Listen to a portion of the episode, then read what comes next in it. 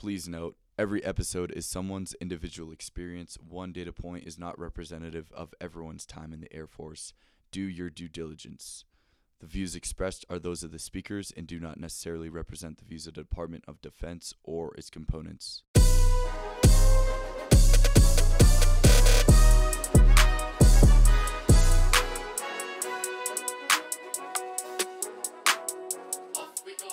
This is Perspective 10, a part of the For the Zoomies podcast, and I'm your host, Andrew Cormier. Today's guest is a 2005 Air Force Academy graduate who attended NJEPT and went on to become a U 28 pilot. With 2,700 flight hours, over 1,600 of which were in combat, gives her more hours than 95% of all Air Force pilots. With multiple master's degrees and an ongoing doctorate, doctorate here at MIT, she strongly advocates for continued education beyond military service. Ladies and gentlemen, Andrea Henshall. Thank you so much for having me. It's good to be doing an in person interview today because we connected via LinkedIn back when I was out in the Springs, but um, I'm here for summer leave in Massachusetts. Yeah, my pleasure. Thanks for making the trip up here. Of course. So, to start things off, can you give some background about yourself? What initially brought you to the academy? Sure. So, I come from a fairly long line of service members. My both my grandfathers served, one in the Marine Corps and the other in the Army Air Corps, and then my father served in the Army. So he was stationed in Germany when I was born, and I kind of grew up moving every few years. Uh, eventually, when he separated, he settled down in Norfolk, Nebraska. So middle school and high school were in a small but very supportive town. And I, I don't know if I would call us poor. I don't think I would go that far. But we didn't have a lot of disposable income. And so occasionally you know, we'd go to the store and I'd see a toy that I wanted, and my parents were like, you know, I'm sorry, we can't afford it. So I would go home and I would make a recreation or modification of that toy out of cardboard and construction paper and crayons and tape and glue. And I loved it. I loved designing things that were entirely my own and seeing that kind of come to life. And I also love Star Trek. I, Mhm. I grew up watching The Next Generation and Deep Space Nine and Voyager. And I was like the engineers too. I didn't really want to be the captain, but I wanted to be like Geordi La Forge, Mhm. uh, LeVar Burton's character, the engineer, chief engineer on the Enterprise. Um, in the fourth grade, I stumbled across the term astronautical engineer. And in my fourth grade mind, I went building stuff for space. Yes, that is what I want to do. And surprisingly, because most of us don't don't keep on the career path that we decided in fourth grade, but surprisingly, I've stayed on that path. Um, I've pursued astronautical engineering, aerospace engineering, ever since then. Um, so, as I started to get closer to graduation um, in high school and considering what I wanted to do next, uh, I knew I wanted to go into the military. You know, my relatives had spoken very highly about their service. They were very proud to have given back to their communities, to their country, and I wanted to do that as well. But I also wanted to pursue engineering, and it turns out the Air Force Academy has not an aerospace engineering degree, astronautical engineering degree. So I said, yes, that is the place that I wanted to go. Um, so I applied. I was accepted. Um, I I think I I accidentally upset my uh, general academic advisor when I was there because I declared my major after my first semester there. Mm-hmm. Uh, I didn't realize that I should have waited. He wanted me to wait until at least my second year there. He didn't realize, you know, How grade- driven you were. how driven that, I yeah. was. That fourth grade me had already decided astronautical engineering. so I accidentally upset him, but um, the I'm sure you got over it. After I- see if he yeah. if he knows where you are now, I'm sure he got over it. I hope so. I hope he saw me progress and was like, okay, she actually knew what she was doing. So, Mhm. yeah, I hope so. um, the department, of course, astronautical engineering department was very happy to welcome me early and immediately offered me very good mentorship. Um, I initially thought I wanted to go into propulsion systems, but I had a great mentor who said, I think you've got a talent for control systems, and we're looking for a control systems engineer to work on FalconSat 3. Um, so he talked me into it. Sure enough, I loved it. It was very challenging, but I loved controls. and I got to work on FalconSat 3. I designed, uh, so we were flying a novel payload pulse plasma thrusters. We were trying to verify that we could use them for attitude control for the satellite to keep it pointed in the right direction.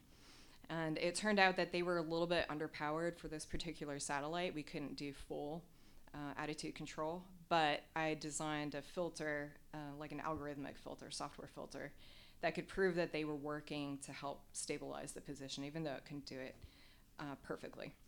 So I, I, got to contribute that to the satellite. I also got to work in the clean room and actually have hands on the satellite itself and help put it together.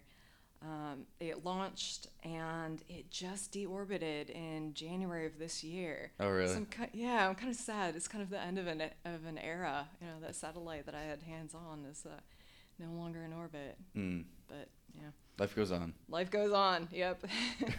New generations of FalconSats are going up. Indeed. Yeah. yeah I actually I just got in, involved with the space detachment a little bit because I'm thinking nice. about Space Force. Yeah. Uh, but I you kind of have to learn about all the the mm-hmm. history of space at the academy, mm-hmm. and I even got to sit in on um, a brief that um, during NCLS that the um, kind of General Clark and his team was giving to um, a Boeing executive, Ted mm-hmm. Colbert, mm-hmm. and th- they were talking about how you know Space Force is going to be a smaller branch, mm-hmm. and there isn't there probably isn't going to be a space force academy mm, okay. so that's why they're they're trying to fund all this space and cyber buildings on i guess the east portion of the academy okay, so great. it's it's really cool to see how mm-hmm. space has been growing since i guess your FalconSat has gone up that's awesome yeah great to hear that it's still growing i gotta come back at, at some point and just see all the new buildings yeah, I'll give you everything. a tour oh that'd be amazing yeah. yeah. yeah. sorry i cut you off oh you're good you're good Oh, where were where were we at at that point? Falcon FalconSat just Falcon came down. Sat. Yeah. So that was like, oh, my last, uh, you know, uh, yeah, the last, the end of that, the Falcon FalconSat three story. Mm-hmm. Anyway, so yeah. Yeah. So can you um, give us a little bit of background um, on on your active duty service as mm-hmm. well? Mm-hmm. Sure. Uh, I was very lucky. The academy was very supportive of me. Um, having the opportunity to go straight to MIT for my first master's. Uh, so I went there first as a brand new butter bar and uh, loved it. Was attached to the 365th detachment out here, which is still here. Um, and I get to work with some of the ROTC cadets here, um, which is awesome to still be able to interact with that that entity. Mm-hmm. Um, I was a Draper Fellow. Uh, it's now the Draper Scholars Program, so I worked with the Charles Stark Draper Lab on a lot of my research and uh, I was assigned to a Navy project. So we were working on estimating the ionospheric delay of GPS signals for transorbital vehicles.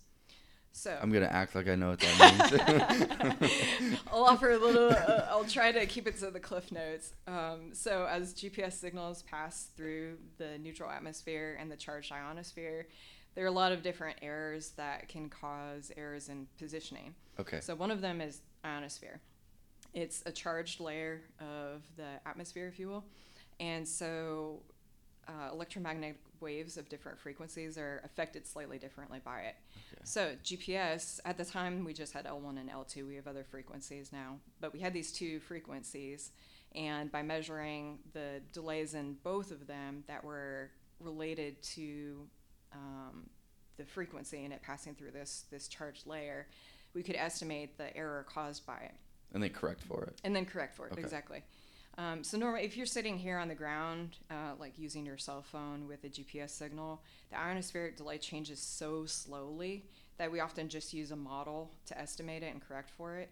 But if you've got a launch vehicle that's passing through the ionosphere, or you've got like a reentry vehicle that's coming back through it from the other direction, the error changes so quickly you have to estimate it.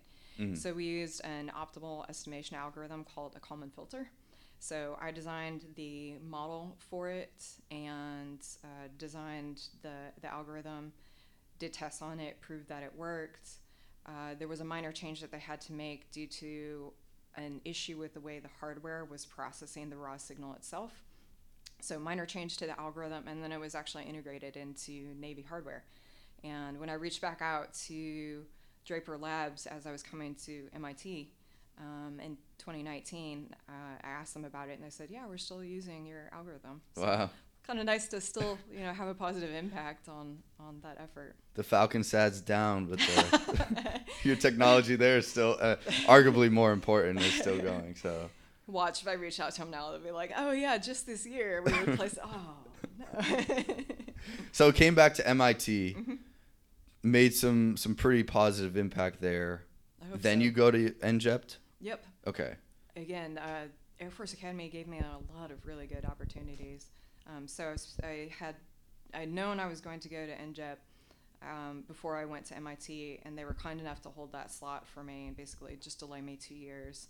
So went to Wichita Falls, Texas. I flew the T-37 and T-38 there. hmm Um, T-37 has since gone to the boneyard.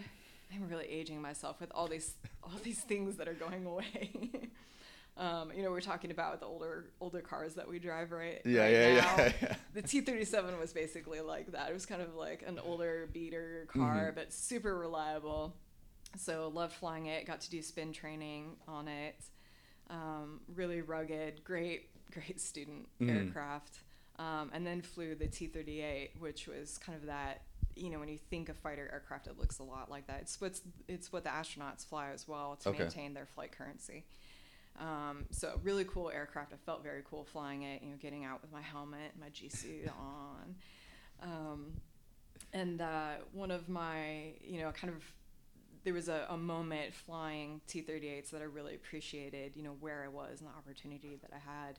I was flying solo out in the MOAs, military um, operating areas, and civilian traffic's allowed to pass through it. Um, they're it's kind of advised that they avoid it just because of the activity. They don't want to. Yeah. but sometimes they just go like, you know, Mhm. screaming through it. And uh, so I'm, I'm out in the MOA. I'm the only person in the, in this aircraft in this T-38, and uh, air traffic control calls me up and says, "Hey, there's there's civilian aircraft transiting through your area, so can you you need to get visual contact with them and, and avoid them." Well, I'm in the middle of a loop, and so I I'm almost at the top of the loop as I get this call, and I remember looking up through the windscreen at the ground and seeing this little like Cessna just cruising through my area. I was like, well, I got eyes on. I should probably just like stay here. So I just stayed inverted and watched them until they got out of my area. And as I'm sitting there watching them, I realized like I'm at 22,000 feet inverted, looking up at the ground, and I get paid to do this. Like this was, and it just hit me like how unique of an opportunity that wa- that it was. That I wasn't, you know, trying to pay for my own pilot training Mm. or you know try and find a place that would let me fly jets as a civilian this was my job um, and and that you know that realization was really really powerful Mhm. really long days 12 hour days most most days um, Wouldn't have it any other way though. wouldn't have it any other Yeah. way no yeah no regrets that was an amazing opportunity So, did, was was U twenty eight your first pick?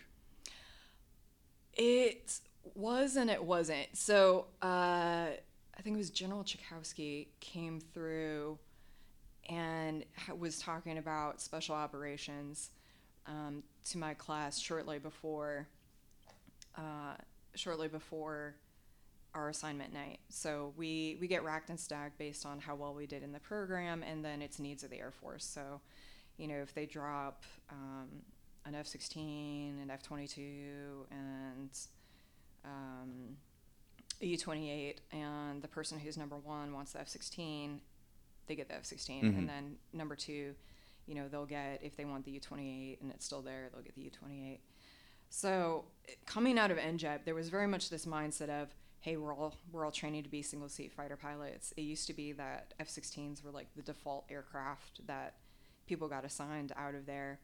Around my class, it changed a little bit. We started to get a lot of remotely piloted vehicles, um, remotely pil- piloted aircraft, RPAs or, or UASs, um, depending on, on who you're talking to. And so there was there needed to be a little bit of a paradigm shift, but it didn't happen right away. Mhm. So there wasn't this great appreciation for the opportunity to fly RPAs and support that mission. Um, so, you know, we again we were all kind of under the impression we're going to get F-16s or something out of there. We're at least going to get a crewed vehicle. You know, we were at least going to sit in the aircraft. And and so when that when we knew that the drop was going to change pretty dramatically, we started kind of looking at other mission sets. So a lot of the RPAs were in support of special operations. Um, the U 28 and uh, was obviously in support of special operations.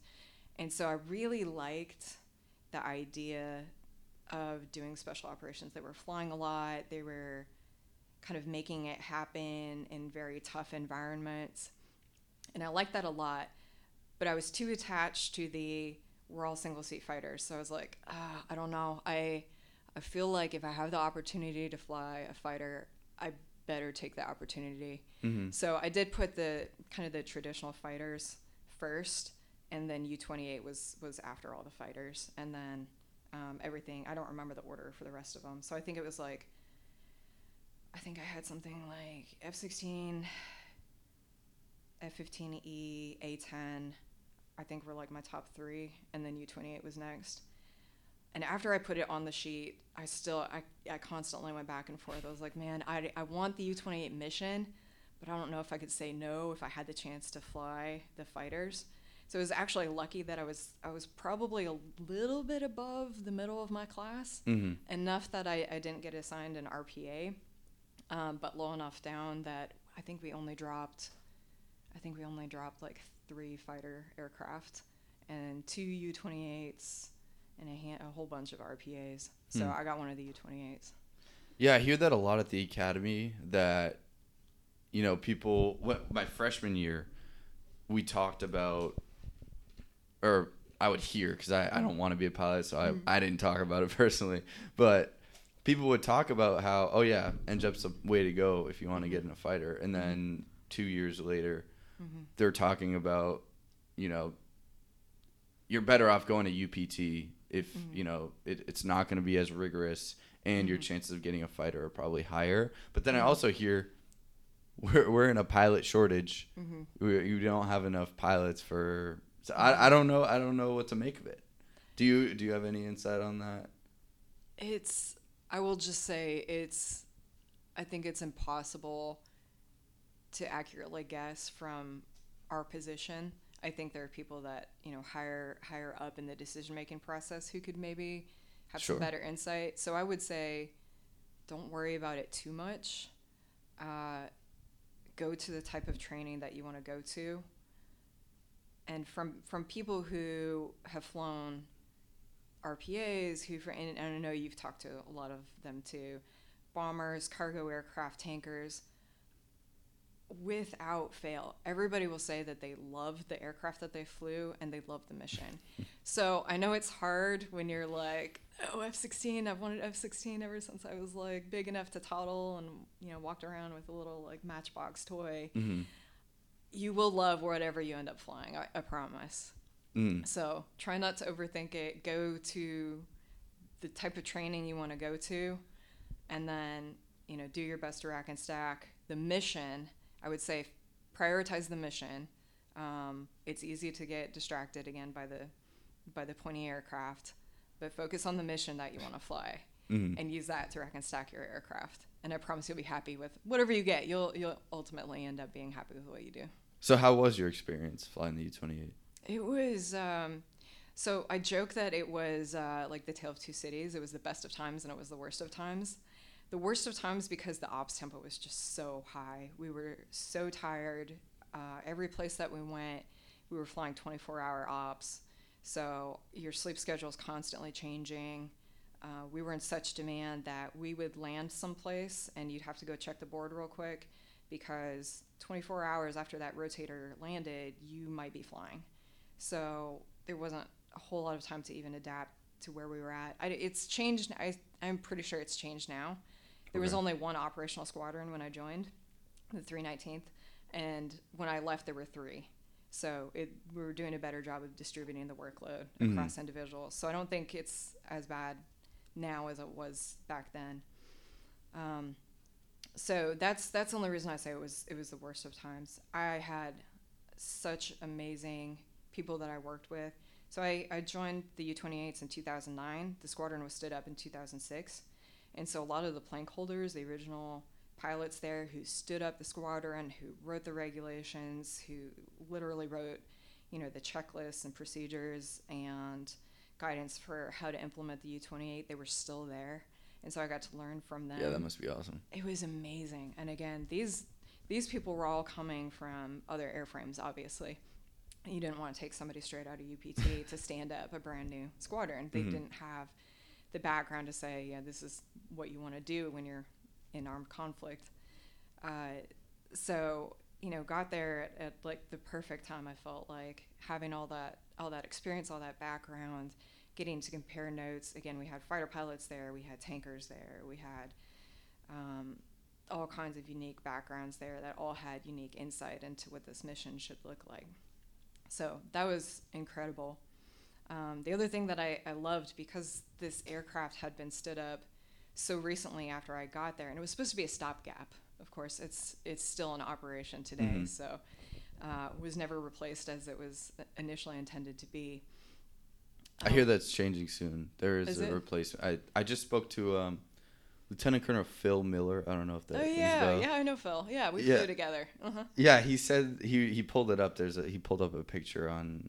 Um, he's in the math department at the academy right now. No kidding. Yeah, Oh, really, really smart guy. But Uh-huh. um, he he just pulled it up and Mhm.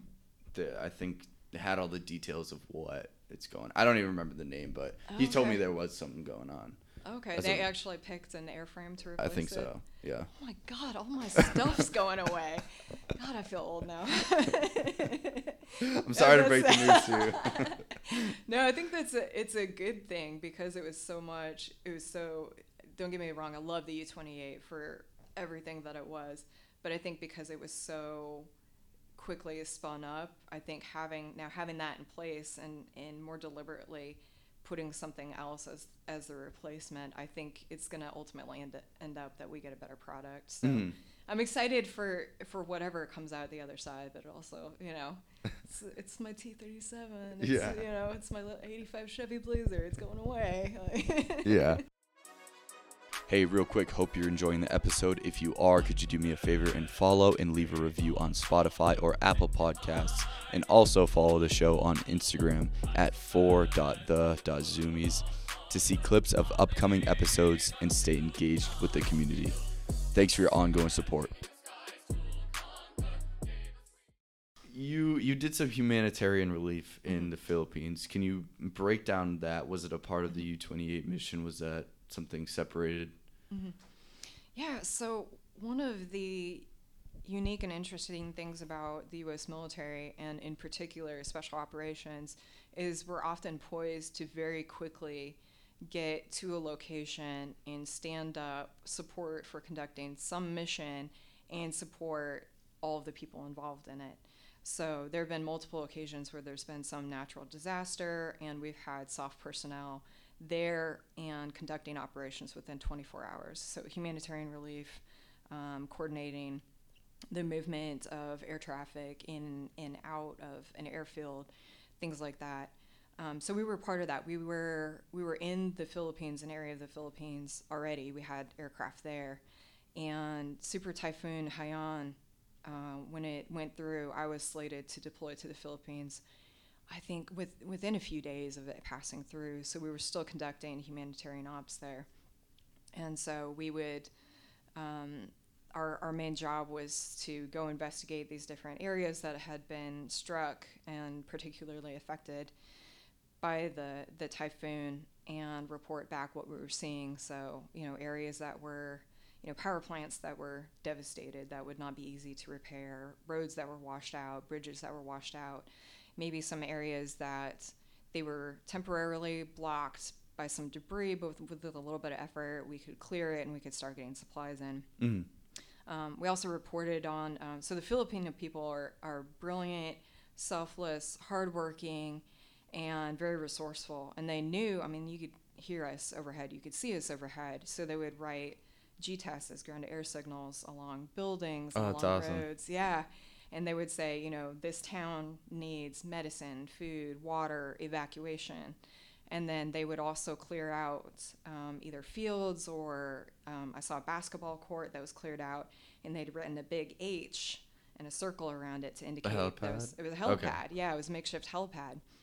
Um, so we would be able to report this back, um, what this town needed and the location of the helipad, and then helicopters would be able to come in, deliver food, medicine, water. We would evacuate people. Um, I think we ended up evacuating around 3,000 people, moved millions of pounds of supplies. And this wasn't just SOF and this wasn't just the US. This was a huge international effort um, that I, I got to play a small part in. Mm-hmm. And then the the part that really touched me is, you know, we, we did this for weeks on end. But as, you know, things started to stabilize, we started to get, you know, more or less back to what kind of looked like normal. It would it would take years to recover completely. But it was we started to get towards a place where, you know, things were more or less stable. Those GTAS changed. You know, instead of saying the city needs whatever, it was thank you from the city. and I'm getting choked up just just thinking about it. Um, it was probably the most salient example of having done something good for Mhm. people. Um, kind of that you know sometimes it's it's tough to see when you're you know a small part of a small part of a small part that that adds up to some really positive change. So it was really nice to have something that was just very obviously positive, hmm um, and have been part of that. So Well, thank you for making that contribution on behalf yeah. of America because we need people like you to, you know, uphold the the reputation of America that we are this giving force. yeah. Do you know if there is any um the the typhoon that rolled through Guam? Actually, a Mm. couple of my buddies on FERL, Mm. uh, this the civil engineering program that they they miss out on graduation because Oh, they got to go no. go to Guam. But apparently they were in the middle of that uh, that typhoon. I don't know if you knew if there was any relief program going on out there right now. I'd be surprised if there wasn't. hmm Um, again, when I was in, you could almost like as soon as we saw that there, were, you know, if it was a typhoon, it was something predictable. You could expect that we would start preparing for Mhm. some humanitarian response. Um, I remember the the earthquake in in Haiti happened like right before it became operational, so I wasn't able to help support that one. But a lot of the people at my squadron did support that. So and just knowing that we were constantly looking for those things happening worldwide in anticipation of supporting recovery efforts, I would be shocked if there wasn't an immediate U.S. response to help support. hmm You were also roped into being uh, the financial officer of your squadron, um, despite having minimal training on that. What was that like? Mhm. That was uh, interesting. I learned a lot, and uh, it was unexpected. That's not the direction I thought I was going to go. I really thought that I was. I had talked to my flight commander prior to um, the change in assignments, and I thought I was going to take his place as, as flight commander for my flight. Um, my squadron commander was amazing. I trust the decisions that he made in terms of who went where. So I know he had a good reason to put me where I was at. It was just unexpected. um, so I find out that I'm going to be the chief of resources was the official title, which doesn't. It, it's not descriptive of what my job Mhm. was. Uh, so like you said, like the financial officer for my squadron is a little bit more accurate. So I found out I was I was gonna take this job, and initially we had a civilian in the shop who was brilliant. She'd been around for a very long time, very hardworking, and also had continuity. She knew how things had been done before, why they were the way they were, all that good stuff. And then we went under continuing resolution, which means that the government, federal government, can't agree on a budget. We're past the end of uh, whatever the, the limit of the budget was, and we go under what's called continuing resolution Mhm. which means we're minimum necessary expenditures. And her position was considered quote unquote um, not unnecessary, but not non essential. And I, I disagree with that classification. However, it was what it was. So she had to leave the office. She wasn't able to work. Like laid anymore. off? Uh, the essentially laid okay. off. Yeah. And so it was. I didn't think you could get laid off in the government. I never heard of that. I thought it was only. It depends on what position you're in. So I believe they were in a contracted civilian position. And not like a GS Okay. job. I think. Okay. Um, I would I would have to go and ask some people more specifics to verify that that's actually true. Um, but yeah, in I've heard GS you you pretty much can't get rid of, but I don't think she was in a GS position. okay. So So you um, filled her role. um, no, I was uh, I was supposed to. We still had like the chief of resources, um, the military personnel, um, but she was supposed to help. Okay. And again, she's somebody who's not required to fly, so her hours are a little bit. You know, she's not going to be taken away for a full day because she has to go fly. She can be in the office, take phone calls, answer questions, things like that. So now all we, we've got a bunch of aviators, and that's it in that office. So we're all still trying to upgrade, do exercises, get ready for deployments, recover from deployments, all this stuff. And uh, so, and now I don't have my expert there. And I remember uh, I, I was in some sort of training with my squadron commander. I remember sitting in this uh, classroom, and, and I saw him walk in and sit down uh, shortly after I found out I had this job. And I walked up to him and I was like, Sir, I have no idea what I'm doing, but I will figure it out. And I know I'm going to make mistakes, but I will tell you when I make the mistakes and I will fix them and I will make sure we don't go to jail. Because money is one of those things that you just you can't screw up. Mhm. You can't afford to screw up for a variety of reasons. Um, and he he just did not. You know, he just kind of laughed. And was like, yeah, you, you'll be fine. um, and then the second, uh, the first person I called when I got to the shop uh, was the group who was a civilian. Um, uh, I'm gonna forget her exact title, but basically the group finance Okay. person. So I called her up and I was straightforward. I was like, I have no idea what I'm doing. Nobody's ever trained me for this. I don't even know what I don't know. Please help me. I, and she was like, All right, come on up. Uh, we'll sit down and I'll go through everything. And she did. Uh, she was so patient with me. Thank goodness I had her in my corner. And she just went through everything that I had to do, all the training that I had to do. Um, Team player. team player absolutely uh, mentor in, in so many ways and so i got to work and you know called her up so many times emailed her so many times like i'm doing this it's not working what do i do and and she would able, she would be able to help me out i would not have been able to do it without her absolutely would not have been able to do it without her hmm um, and we made it work. Um, I I'd been injured uh, during pilot training, unrelated to training, um, and at that point was medically unable to fly anymore. Which was actually it, it had a silver lining because then I was that person who didn't have to miss whole days hmm because of a flying schedule. I could be there in the office. I could help answer questions. I could take care of paperwork and phone calls and emails and stuff that came through throughout the day. So it actually ended up um, that was a really good position for me. Um, so yeah, we survived, and uh, I did I did make a mistake one time. I kind of want to bring that up just so that you know people understand it's it's not the end of the world when when you make a mistake.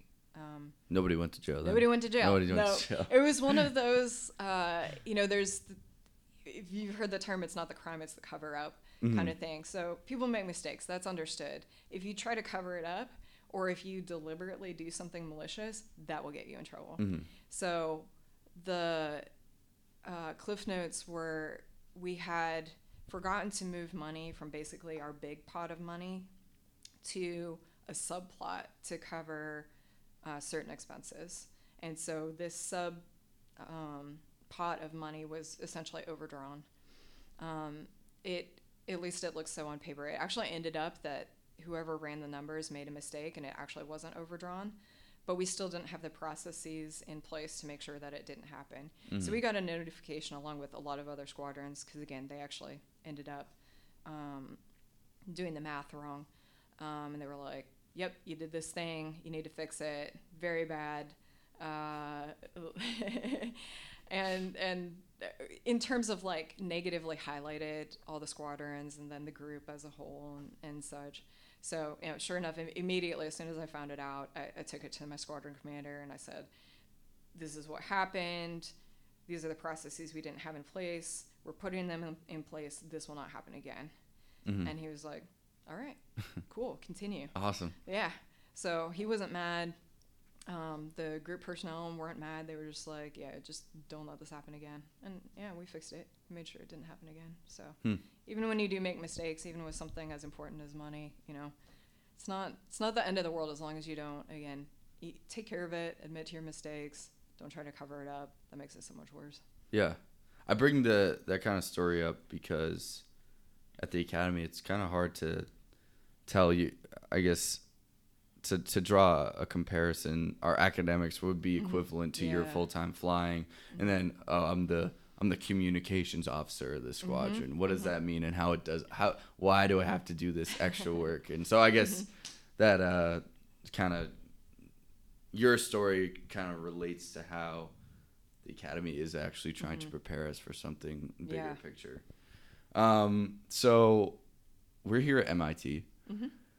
You have a lot of education, a lot of higher education, I did spend a yeah. I've spent a lot of time in school. a lot of time in school. We were we were walking through the library, and I Uh-huh. you, you um someone stopped us, and you told her you were a student, and I was like, she's student seems Yep. like such a like a 20 year old thing but you're you're obviously you're still kicking um so what drives you to continue your education Yeah. Um, first and foremost, I, I just enjoy learning. I think we should all continue to learn, Mm. um, be lifelong learners. That doesn't necessarily mean you have to get a degree. It's just, you know, you're constantly exploring a topic that maybe you didn't have, you know, a big background in.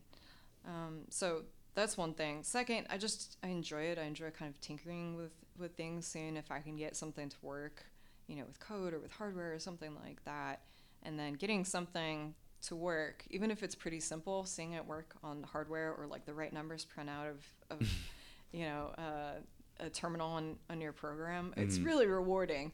Uh, so I enjoy doing that. In terms of getting degrees, you know, I, I don't intend to be a lifelong student in, in the sense of like constantly working on the next degree. And I don't think that's necessarily a good thing to aspire to being a lifelong student and just like, you know, like don't want to be a student of the like- game I'm just looking to like have like the longest educational portion of my resume I could possibly have, just like a CVS receipt. Yeah.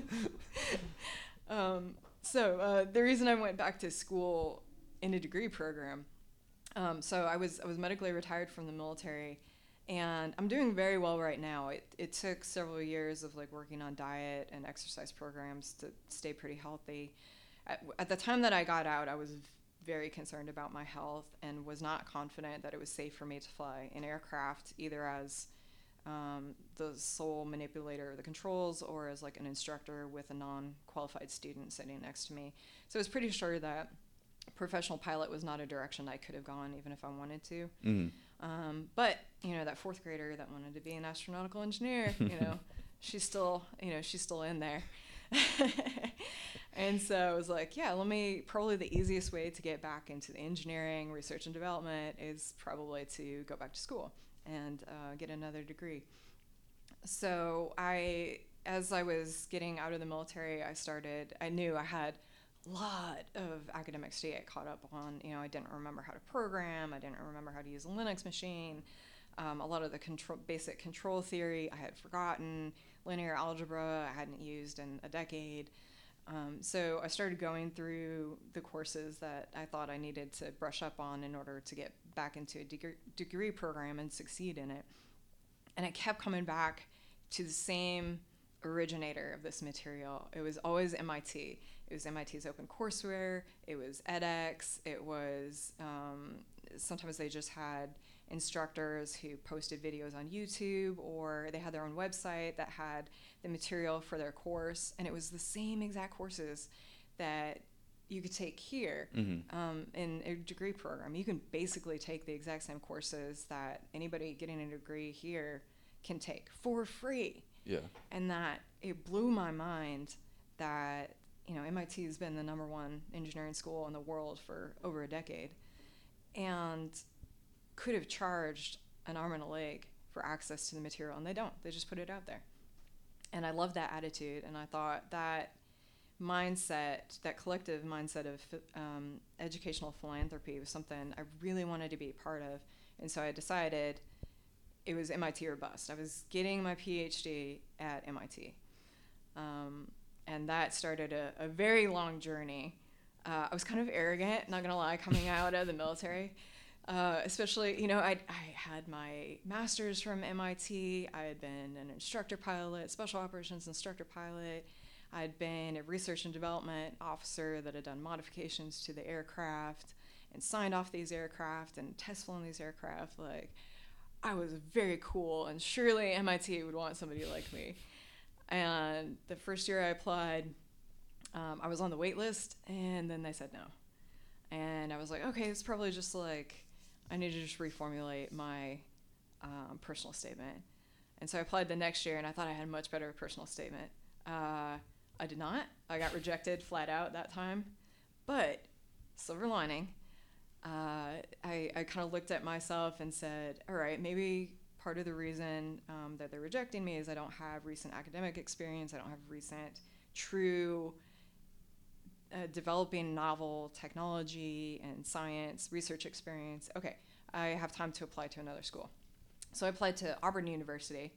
Um, a friend of mine had attended there, and as soon as I stepped foot on campus, I, I felt at home. So I was like, oh, Auburn. Auburn is a good place to go. Um, R1 University, great, great program there. Um, GI Bill wouldn't pay for basically a redo of the same degree, so I couldn't do aerospace. Okay. Um, but I did computer science. Was a great supporting degree for the work that I was trying to do. I'm very glad I did it. Um, but again, because I, I knew I wanted to go to MIT, I was like, all right, I'll do a second master's, but I'm going to do it in 12 months. I'm going to do a 21 month program in 12 months. I did it, but it took some discipline. Yes. I would get up at 6 a.m. Oh, every day. gosh. Yep. I worked out. I went to class. I did homework until 9 p.m. Um, I gave myself from 9 to 10 to kind of relax a little bit, went to bed, rinse, repeat, five days a week. Um, I would take Friday night and Saturday morning and early afternoon off to kind of reset, and then it was back to it. I did it. I managed to do it. Oh, but it was it took a lot of discipline. Um, I I did finish it. I had a 4.0 GPA. Holy Um, crap. my advisor, uh, a friend of mine, overheard my advisor after my thesis defense say that it was the best thesis defense he had seen in his 25 years there. Yeah, I, I had done some volunteer. work. Congratulations. Thank That's that's actually absurd. That is awesome. I don't know how I did it either. I didn't. I wa- I was not as confident in my research as my advisor obviously was. Uh, probably got to give a lot of credit to like the military in Mhm. terms of setting me up for being very disciplined and very rigorous in how I conducted my research. hmm Um, so I think yeah, a lot of a lot of that experience translated pretty well.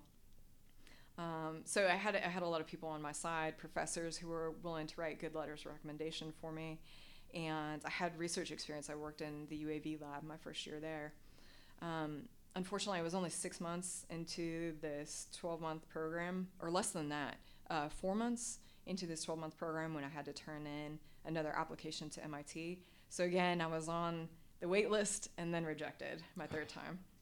But once I had actually completed that um, that second master's, that next application period, I was finally accepted. And I, I say this not to brag, but just to kind of show how quickly, like your luck, if you will, can can turn around. How quickly, you know, doing the right things, putting in the right effort, can change people's perspective of Mhm. you. So I was not just accepted, I was fully funded my first year. They gave me a department fellowship. It was rare at the time. It's actually not anymore. Now in my department, when you're accepted, your first year is fully funded for everybody, so you don't have to worry about trying to figure out money that first year. Um, I had three offers for research assistantships, which would fund the duration of my program. Um, they offered to fly me out, pay to fly me out for their open house and tour uh, the campus and the department. So it was it was kind of a 180 from eh, we don't really want you to holy crap yes please come here. hmm Um, And you think it was just because of that um, master's at Auburn? I think that was part of it. So, uh, It was like a currency flight. currency flight, yeah. yeah. I think that helped a lot. The recency of academic experience, the research, recency of research. A big thing. So I, I work with one of the programs in my department that helps underrepresented groups navigate the application process because there's a little bit of an art to it. There's a little bit of um, a language that academia has. You know, it's kind of like writing an OPR or an EPR in the Mhm. military. If you don't know kind of the nuances of the language, then you can write what you think is a good letter Means and, it, and it's yeah. terrible. Yeah, just because of oh you didn't quite, you didn't use the right word here. You, you needed three exclamation points here instead of just one. Yeah. You know, or you forgot to talk about PME or something like that. Um, so there's there's a little bit of a language there that I it took me some time to understand and appreciate. Um, having now being involved in in the program that helps people um, navigate that application cycle, I realized the importance of the letters of recommendation and not just who they came from, but the content. And again, that that academic language. And I felt like, and it may have just been where I was in the military, or things may change now, but I felt like in the military, when you got a letter of recommendation, nobody really cared what was in the body of it. They just looked at the signature line. Hmm and you know how high was that rank? How closely associated are they with the program that you want to go to? To a certain extent. Yeah. i'm sure i'm sure that's not in black and white. But on the other side you know now hearing hey those letters of recommendation it's not just who they come from it really matters what's what's in them um, it is important that you get some from professors because they know how to speak that academic language and how to explain to another academic your the likelihood of you succeeding. So um, I think figuring that process out a little bit helped uh, translating you know, what we did in the military into something that an academic board not only understands but also appreciates can be really challenging. Um, so uh, I wasn't aware that service to school existed. hmm Uh, when I was applying, I kind of did it all myself. Uh, I don't recommend that. really, definitely find find help if, if you're looking to do something like that at any point in your career, whether while you're still active duty or after you get out. Um, get get help, and there are great programs out there to help with that. Particularly, got to emphasize service to school being a really good one that I, I get to work with now as an ambassador. hmm So they help you formulate, you know, the jargon into something, the Mhm. military jargon into something that academics can interpret and actually apply some sort of value academically to. What else do they do? And I'd also like to, to is it is it something that you pay for or who No. funds it? Yeah, that sort of thing. Yeah, it's entirely free to the, the veterans and service members that use it. They it is a nonprofit organization, so they'll accept donations. There a lot of uh, the administration part of running the company is funded by donations, um, but it, to people who are using them, um, who are seeking mentors for navigating the process, it's completely free. Um, they offer workshops, they offer panels. I've been on a couple panels for them. And then I, I think most importantly, they offer one on one mentorship. So, as an ambassador, I'm a volunteer. Um, all the work that I do is, is unpaid, and I'm, I'm happy to do it. That's the way I want it personally, so that you know we can minimize the cost of continuing to run the organization as much as possible. But I work one on one with people who are looking uh, to go into academia, and as as ambassadors, you have to have been accepted to the program that you're mentoring for, and that's broadly. So I've been accepted to undergraduate, master's, and PhD programs, so I can mentor people in any of those three programs. hmm Um, I do graduate school only just because um, I'm an educational counselor for MIT, so I interview undergraduate applications to MIT. So it's kind of, um, Be like a A- conflict of interest kind of. yeah, a little Okay. bit of a conflict of interest if I try to mentor undergraduate Mhm. applicants. I'll do like panels and, and stuff like that and offer um, like broad guidance, but I, I don't like working with people one on one on their application to MIT. It's I I don't think that's good practice. Um, but we'll we'll work with people anywhere from you know early on if you're trying to figure out what program you want to go into or what you want to do long term to which school fits you best which program within the school fits you best and then go through all the nuances of applications you know requesting the LORs how should they read you know how do you answer questions um, doing like you were talking about doing that translation of military speak to something that looks good Mhm. to an admissions board Yeah, I actually saw this picture. Um, it it was just a, a military ribbon, Mhm. and then it was the name of the ribbon, and then what it actually means, and Mhm. something that like a a, a non like a civilian could understand. mm-hmm. But I guess that that's that's a little bit um, kind of shrunken down version of Mm-hmm. service to school. Um, so you're an advocate for Mhm. higher education. What do you plan on doing with all this?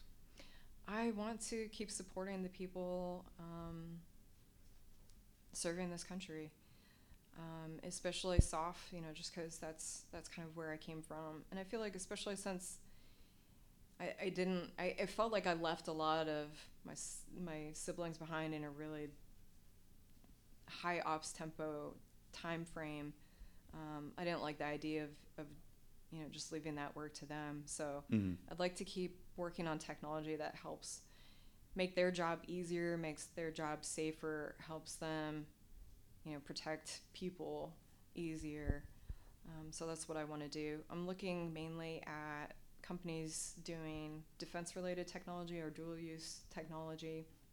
And I'm kind of looking at, at companies that either the company itself is small enough that it's pretty agile or they're like subsets of the company Mhm. that are pretty agile that can do rapid response to No bureaucracy. Uh, there's always bureaucracy. I wish i wish so badly that the bureaucracy wasn't a thing. It just you can't get away from it. Mhm. every t- I, you know i keep finding myself being naive and going oh this is a place there'll be no bureaucracy. And then i go there i'm like oh no there is a lot of bureaucracy. I don't think you can get away from it sadly but minimizing it Mhm. um, being able to move a little bit faster and not having to go through as much red tape is kind of what I'm aiming for. Mhm. So I've got a few places in, in mind, but I haven't committed to anything yet. Mhm. Yeah, I, I think, I mean, I, I'm nowhere near a level um, that you are for, you know, educational endeavors, but there is there is um, I think a line between learning and using skills Mhm. because um, I've heard it framed different ways, but I think my generation because we have such a immense access to information through the Mhm. internet and especially YouTube that we get caught up in this loop of oh I'm learning I'm watching all these educational videos on YouTube but that's all they do they don't Mhm. actually employ it so where do you think that line is and how can you kind of escape that cycle I don't know if you've Mhm. ever been in it but Mm-hmm. uh, do you, you understand what I'm trying to Yeah, yeah, depict, I do. Yeah. Um, I just talked to somebody. I just went to SOF Week uh, a few weeks ago, and I actually talked to somebody there who was kind of talking about about that. They're like, it's it's great that you're going to MIT and you're doing this stuff. And he's like, I can't hire you in my company right now. I need you to go someplace else and actually produce something. Mhm. And and I was, you know, at first I was kind of a little bit offended. I was like, but I, I do all this Yeah. research that actually implement on hardware. But I understood what they were saying is, you know, I'm, I'm not producing something for a client that is paying for it. And that's a different game. So I need some experience in that. Um, I would say there's kind of like an iterative process there. I think it's easy, like you were saying, to just kind of get caught up in this loop of, you know, watching YouTube. I love YouTube videos. Um, if they're produced by the right person, they're fantastically informative. Um, so watching videos and reading papers and stuff like that, and not just going out and trying to implement it.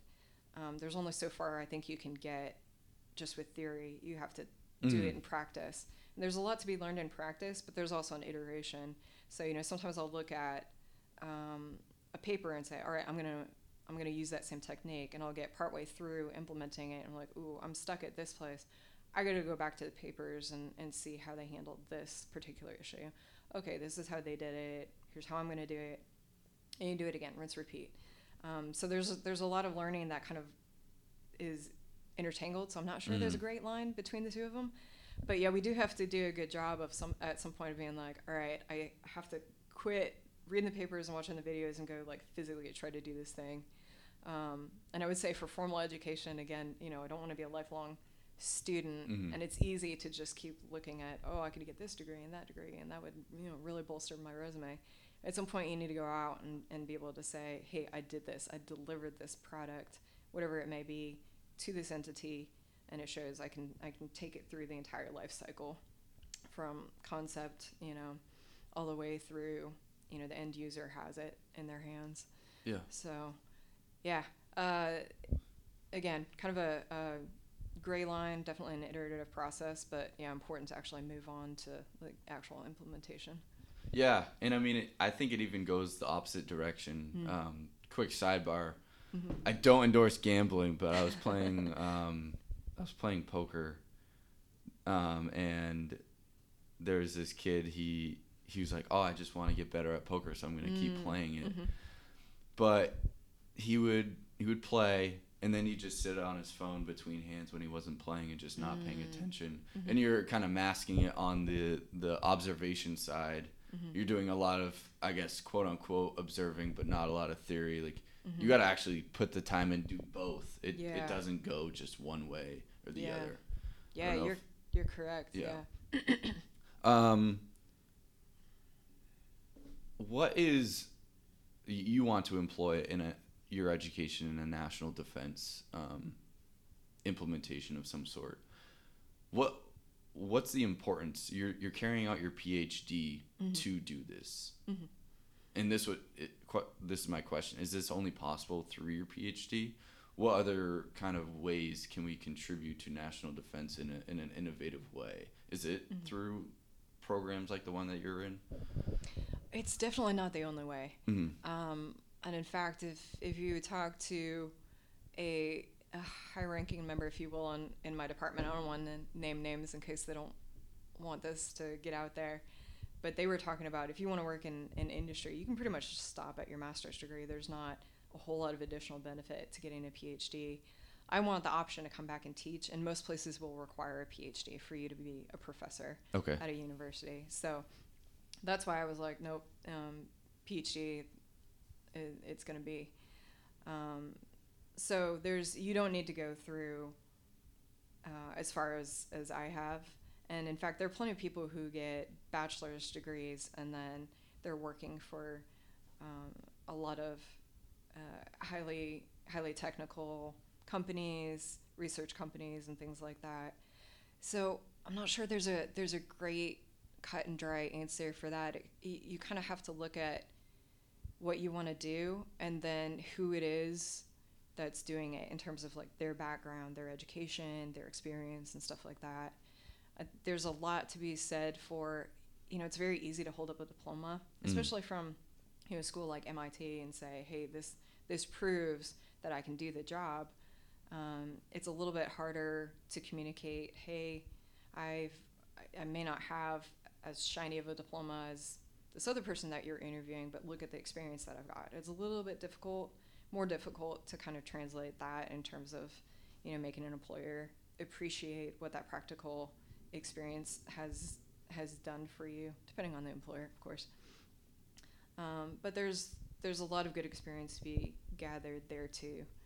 So, uh, it yeah, it really depends on on what you want to do, and again, what the people who are doing it look like. If that Mhm. makes sense. yeah because i i want to contribute but to be Mhm. honest i don't want to get a phd i want to i want to have some sort of impact that i can Uh-huh. you know i can know that i contributed to my my country's security Yeah. in, in an innovative way Mm-hmm. but I don't want to know that PhD is the only route. So thank you oh, for no. for clearing that up for me and hopefully other cadets that feel similarly. Mhm. Um, to round this podcast out, do you have any unique advice or insights that you'd love to give to cadets that you were once in their shoes?